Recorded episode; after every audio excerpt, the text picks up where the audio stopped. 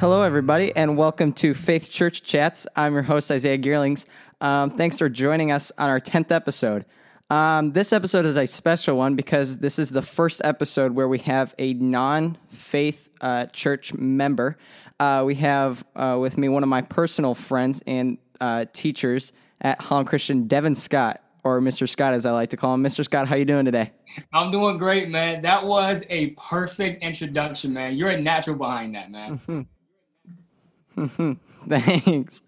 Um, uh, so before we do some questions, uh, could you introduce yourself? Because uh, I don't think, I don't know if a lot of people know who you are from from Faith. For sure.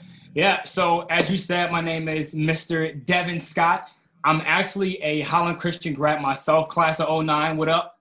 Um, graduated 09, went to Moody Bible Institute for four years, went to Grand Rapids Theological Seminary for another few years. Um, 30 years old, uh, married to my amazing wife, Autumn Scott. Uh, we've been married for five years. We have two amazing, uh, great kids. Jabari James Scott, he is four. Piper Jane Scott, she is about 15, 16 months. And I am in my second year teaching Bible at Holland Christian High School, just wrapping it up. It's been a blast, man. It's been great. Awesome. Um, so let's um, go ahead and do some questions. Uh, my first question for you is uh, What does your faith story look like? Yeah, and that's, you know, so I, uh, when I heard the topic of this uh, podcast a few weeks ago, it really got me thinking about faith and what faith is and what faith looks like and how you can even get like a good grasp on faith because it's defined in so many different ways but I like the phrase faith story because I think faith uh, I think faith is kind of like a story in the fact that it has a main character, and of course, in my faith story, the main character is Jesus Christ. Like he he is the star of the show. Um, I was not raised in a Christian household, uh, and it doesn't mean that if anybody wasn't, that that makes their story less valuable. It just simply means that's that wasn't my upbringing. I was not raised in a Christian household. I'm from Kalamazoo, Michigan. Um, and I was raised in a single parent household my whole entire life. Uh, grew up really not knowing who my father is, and so uh, definitely easily influenced by just peers and friends, and uh, kind of followed the crowd instead of being a leader, and um, realizing that I can't even blame other people. You know what I mean for even their influence on me. I think once I kind of got older and started really seeing the gospel for what it is, I realized uh, my desperate need for a savior. Like I just uh, I tell people this, and people usually kind of laugh, but the way that I became a believer was I was a sophomore in high school, and a question came to my head, and to this day I don't I don't know when or where or like exactly what was going on, but I asked myself, how do you become saved? And so I went to our school's library and I Googled it. I literally became a believer through Google like I googled the gospel, and I didn't put the gospel. I just put like how do you become saved. I printed it off, and I uh, walked home, and I read what was on the paper, and it it just really hit me that I, in my own sin, have offended a holy and just God, uh, and His judgment against me is perfectly just. And He pointed me to the cross, and I just Isaiah, I got on my back, man. Um, not to over dramatize it, but I got on my back and I begged Jesus to save me. And I'm 15 years old at this point. Um, and I've never been the same since, man. Like I've never been, and from that day forward, it's been just uh, God uh, influencing me more and molding me more than the people who used to. So now the Holy Spirit started to take a grip in my life. Um, and I started to kind of have a hunger for the scriptures. I started to know God more. Um, and God brought other people in my life who are better influences. So uh, really my faith story looks like Jesus Christ as the main character, the one who brought change and the one who I hope continues to make me more like him, man, because that's that's the goal. That's awesome. Uh, thanks for sharing uh, that. Um, what made you want to become um, a Bible teacher two years ago at Holland Christian? Yeah, for sure. So for me, um, I think my I think my passion for the scriptures really started when I became a believer like just after I started to get to know Jesus and started seeing him in his word, like it, it just amazed me how I would read his text and then throughout my life I would see things in my actual life that I'm like, I just read that. like it, it, it almost is like in my early years as a believer, I think God started to plant those seeds because one, I just loved it. I just love reading the text. Like I just love understanding and getting insight and knowing who God is more. Like my love for the Bible never really started with this like I have this secret knowledge that others don't have. It was more like look at how amazing God is. Like like this God is just amazing. There's nobody like him. Um and so I think as I started to go kind of go to different churches, I also started to notice this frustration and angst that I would have when I would hear something that I felt like contradicted the Bible. Like I would have just just like I, I don't know why I'm angry. Like why am I so mad when I hear something on TV or um, in churches that I'm like that's actually not in the scriptures. And so over time, man, it just kind of became having different opportunities to teach in a youth group. Um, I became a youth pastor, and so my desire for teaching even grew there. I went to college to learn how to teach the Bible, to know the Bible, and people just affirming in me, you not only have uh, giftedness for this, but you have like a fire uh, to teach this.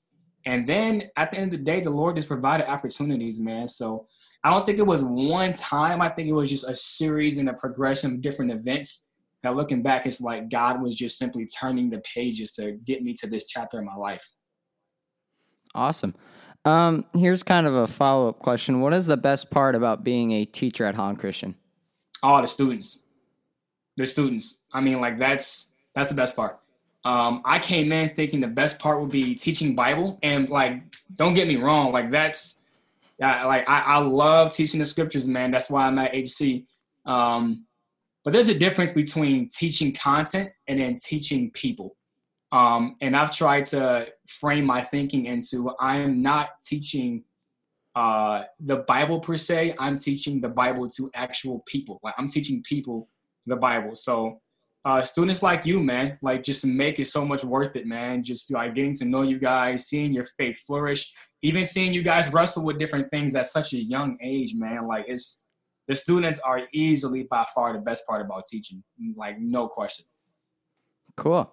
Um, what is your favorite either verse or character or story of the Bible? Yeah, um, I, I've always struggled with. I don't think I have, and not to be like overly righteous, but I there's so many good verses. Like it's it's always hard for me to pick just one. I feel like there's always one passage for each season of my life that God keeps bringing me back to. Um, so I've never really had um, man, I never really had one verse that I felt like was my ultimate favorite. But my favorite book though is Ephesians. That's probably by far my favorite book in the Bible. Uh, Proverbs is a close second. The Psalms is up there. Uh, Ephesians is just a beautiful book, man. You got to get you some of that Ephesians. I'm telling you, Ephesians is just. It's not that long. You read it and it's just it, it's like a work of art. I love Ephesians, man. Very poetic in the first couple chapters. Um, and if I could hang out with one guy other than Jesus um, in the entire Bible, assuming that he and I spoke the same language, um, I would probably say it's David. I mean, David's kind of a hard guy to to miss. I mean, you know what I mean? Like David's just the kind of guy that's like the ultimate man's man. You know what I mean? Like super godly, good looking dude, super strong. Uh, can you know he's a warrior. Uh, has some super highs, uh, some terrible, tragic lows. Uh, but uh, David, David's a, a guy I would love to hang out with for a day if I could, for sure. Yeah, I'd have to agree with you on that. David seems like the co- a cool guy to hang out with. Oh my goodness, that dude's a stud. um, so some other te- or most teachers at Holland Christian have um, multiple things they they do. Um, what do you do besides teaching? Yeah, so this past year I just um, I started coaching uh, girls varsity basketball. Uh, so I was the assistant coach this past year, and um, man, it was uh, it, it, was pretty incredible. Like getting to know those girls, man, and just seeing how hard they work. Uh, we know that athletes work on their game, but when you just see them grind that out in every day in practice, man, like it was just incredible for me. Shout out to Coach Heather Swearinga, man. She's a great, tremendous coach. Uh, but just getting to know the other coaches in other uh, sports as well was just it was pretty incredible. I'm a huge fan of basketball, as you know. That's my game, best sport in the world. So being able to coach that and be around basketball so often was just uh, it was it was amazing, man. Um, but I love to run too, though. Uh, so I ran track when I was in high school. So uh, that could definitely be something in the future for me at Holland Christian. I would love to help out with the runners long distance. Uh, but yeah, man, uh, primarily basketball, and who knows, maybe track in the future would be something I could do. Awesome, and that leads into um, our next couple questions about basketball. Um, so, um, one particular thing has taken the sports world by storm. Uh, Michael Jordan's documentary, "The Last Dance." Um, what are your thoughts on this documentary, and what like what is your favorite part about it? Ah, such an excellent question. So this this documentary has come at such a perfect time. Like everybody's stuck in the house. We have no sports.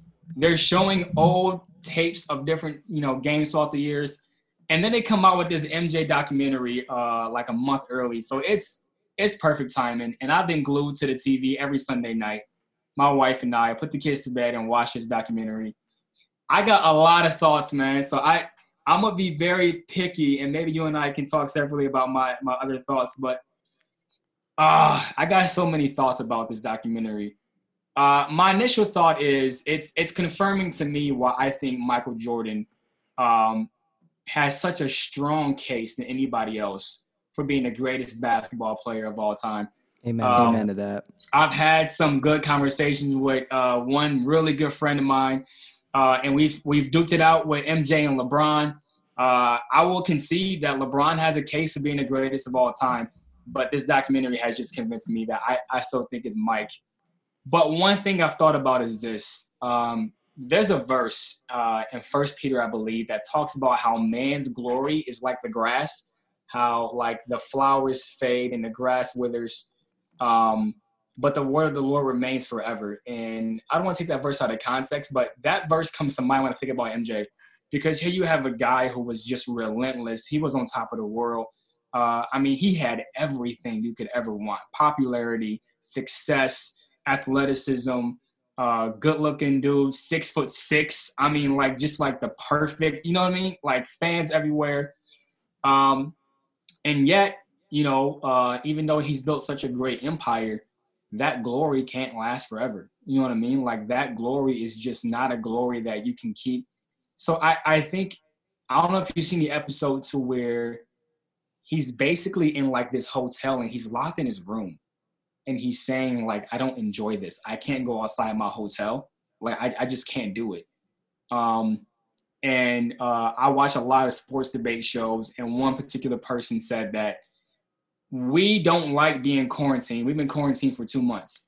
Michael Jordan has been quarantined for 30 years. Like he's been like like this is his life, and it just reminds me that one is that man's glory fades, and two reminds me that we as human beings weren't made for fame. Like that, it's just not something we were made for. We weren't made for that kind of glory. No man or woman can just handle just all of that glory and all of that fame. That only belongs to Jesus. So, in some ways, I kind of feel for Mike, like, man, to be so amazing at what you do, and yet you can't even walk outside the door. Like, that's, I, I don't envy that part of his life for sure. Um, so yeah, just a lot of thoughts, man. Uh, that's that that's just two of them. Um, another one I have is how hard and relentless he worked at his game and it just reminded to me of like if he works that hard for something that doesn't last forever um what about my faith like why is it that he works harder at his game than i do at my faith um so that's just another reminder as well man that's why scripture uses athletic imagery to depict how we should grind in the christian life man so yeah those are just a few of my thoughts man but i got plenty more my goodness that's an amazing documentary Awesome. I love those um, connections that you made um, with those athletic abilities, like you said, to scripture. So that's awesome. Um, besides Michael Jordan, who is your favorite basketball player? So the guy that's actually on my back wall right there, my guy Kobe. Uh, Kobe. So for me, I, I didn't really start to watch basketball until I was like nine or ten. So this is in '99, 2000. Um, Jordan retired in eight, uh, 98 from his first. Uh, he retired from the Bulls in '98 Um, and that's when I started watching basketball. So I actually got a chance to watch MJ live, and he got me into the sport. But Kobe made me fall in love with it. Uh, just watching him and just watching, just he almost had this like poetic finesse post move game with his. Uh, I think Sports Center ESPN came out with a top ten, and they put Larry Bird ahead of Kobe. Did you see that? Yeah, I did. Disrespectful the disrespect to the to the Mamba, I don't understand it. I, I love Larry Bird, but I don't know a world or universe that would exist in which you would have Larry Bird ahead of Kobe Bryant. Exactly. I don't get it. I don't get it. There's no way. But Kobe, Kobe's in my top ten, and on certain days he's in my top five. Man, like Kobe is definitely my all-time favorite player for sure. Awesome. Um, uh, what is your favorite basketball moment that you uh, watch live on television? Oh wow, man, favorite. Oh my goodness. Oh, that's such a good one. Um, favorite basketball moment. Um, you know what? I so for me, I, I got a few of them. Um, I think seeing Kobe win two without Shaq um, it's something I'll never forget because you know he always had that monkey on his back of like you can't win without Shaquille O'Neal. Then he went and did it twice. He went to the finals three times, and he won twice without Shaq. So I I, I got to say that that's probably number one. Um, seeing Kevin Durant win a couple rings, I love Kevin Durant. He's my favorite current player. So just seeing him get his rings was just pretty incredible to me and it was at the expense of LeBron James. So I would, you know, like that was definitely a plus. Uh, you know, like that is a little, little cherry on top. Um, I, I would say those are definitely up there. Um, MJ in his last year with the Bulls uh, is probably uh, also another third, where he kind of had the crossover on Bryon Russell and then fat fat kind of left left the goose, gooseneck up there. Uh, so those are probably my top three, man. You think you think Kevin Durant will win a ring uh, when he when he with uh, Kyrie on the Nets?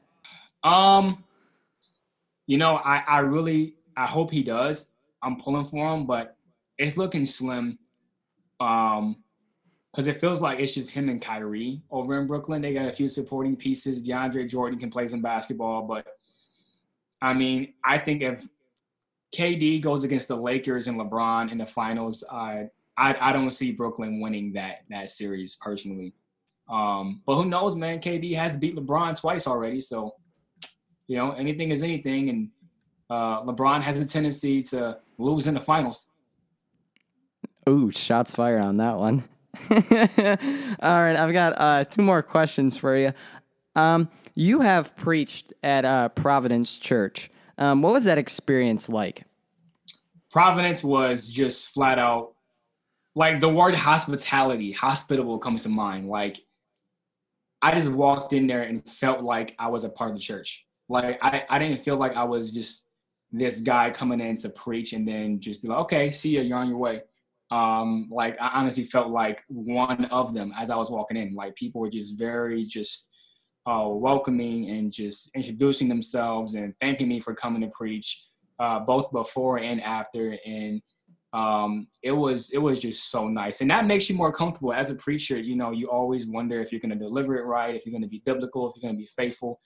Um, so it was cool to see that it was well received. Uh, it made me more relaxed in the pulpit because you always have some nerves. Um, and they were just incredibly nice, man. So uh, I would love to preach there again for sure, man. Like solid people, just solid. Awesome. Um, I've got one more question for you. Um, what do you miss um, most about not being at school physically as um, as um, the class of 2020 is graduating without a formal full uh, graduation? Uh, so I would say two things. One is the first is the students and the staff. Um, I miss seeing you guys. Um, I miss our conversations in the hallways uh, during lunchtime, before and after school. Um, I miss seeing students' habits. Certain students just have these habits that you can always count on every single day. Um, I definitely miss that, man. I miss seeing you. I miss seeing everybody else from our uh, cleaning crew at HC. Um, I miss the staff too, man. Like I got good friends on the staff, man. So uh, Russ Blystra, uh, Jacobs Lagerway, man. My boy uh, Winnie Wiki. Um, Reed Hernandez, man, just talking to those folks, like I, I definitely miss uh, seeing those people, man, and so much more. Um, and then the second thing is, I was telling this to my wife the other day, like for me, I miss the the challenge of teaching. Like teaching is incredibly um, amazing, but it, it has its challenges, and I miss just every day going, okay, like I I want to grow at this. I want to get better. Like I I enjoy the challenge. Like it's difficult and it's hard, but I just honestly enjoy discovering ways to get better, how to communicate the scriptures better, how to grow as a teacher. Um, I mean, online there is some of that, but you know that online you're just really just trying to get your content out there, and it's just not the most effective way to teach. And so for me, I miss that every morning coming in at 7:15, 7:30, and being like, "All right, it's another day. I'm ready to grind. Let's see if this can work today." And just trying to add new, you know, new things to your curriculum, to your teaching. I, I do miss that because it, it it's fun, man. Like it's just a fun challenge every day, and not having that um, man, you know, hopefully I'm not too rusty, if you will, when it comes to this fall. So we'll see, man. Yeah, I think I think most people, most students are ready to get back into that normal routine. There are some people who especially thrive, you could say, on this online learning when they have their own like learning time. But I think most students are ready for go back to normal life, and I think uh, we're we're gonna look forward to that hopefully soon as possible. Man, I I believe it, man. I believe it. I mean, you know, I'll talk to a few seniors, man, and they're like, "Yeah, I wish we were at school." yeah. as much as I didn't like it, I wish I was there. Yeah. yeah. So, so, so. Um, well, that's, well, that's all the questions, questions I have for you, Mr. Scott. Scott. I, appreciate you um, um, being, being on. on. Thanks for having me, man, Isaiah. Like I, I'm, I'm excited to have you in a few years, man. My only regret is that it's gonna have to be a few years. Uh, but you are just a solid young man. Uh, God's grace is so evident in your life, man. Keep grinding for the Lord. Keep being young and unashamed. Uh, that's something I used to tell myself when I was younger with all my Christian rap and Reach Records. And I want to tell you the same thing, man. Keep being young and unashamed, man, because this world needs it for sure, man. Thanks. I appreciate the, that uh, or your kind words. Um, would you mind closing us in prayer? Let's do it. Let's, Let's pray. Dear Heavenly Father, we thank you for your grace. Uh, we thank you for the grace that came in the form of a person. His name is Jesus.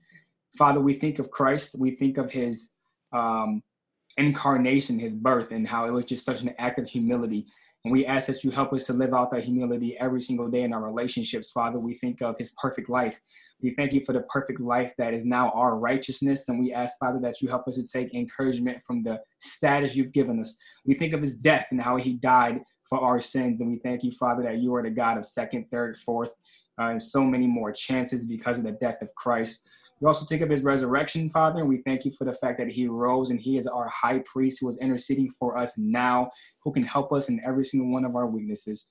And Father, most certainly we think of his return. Jesus Christ will come back and no more coronavirus, no more sickness, no more pandemics, epidemics, no more viruses, no more sickness and death. Father, Christ will come back to make this world new. We look forward to that. While we wait, help us to serve you, serve others, and give a reason for the hope that is in us. We love you. We pray this in Jesus' name. Amen. Amen. Uh, thanks, Mr. Scott, again. Have a good rest of your day. You too, man. Much appreciated.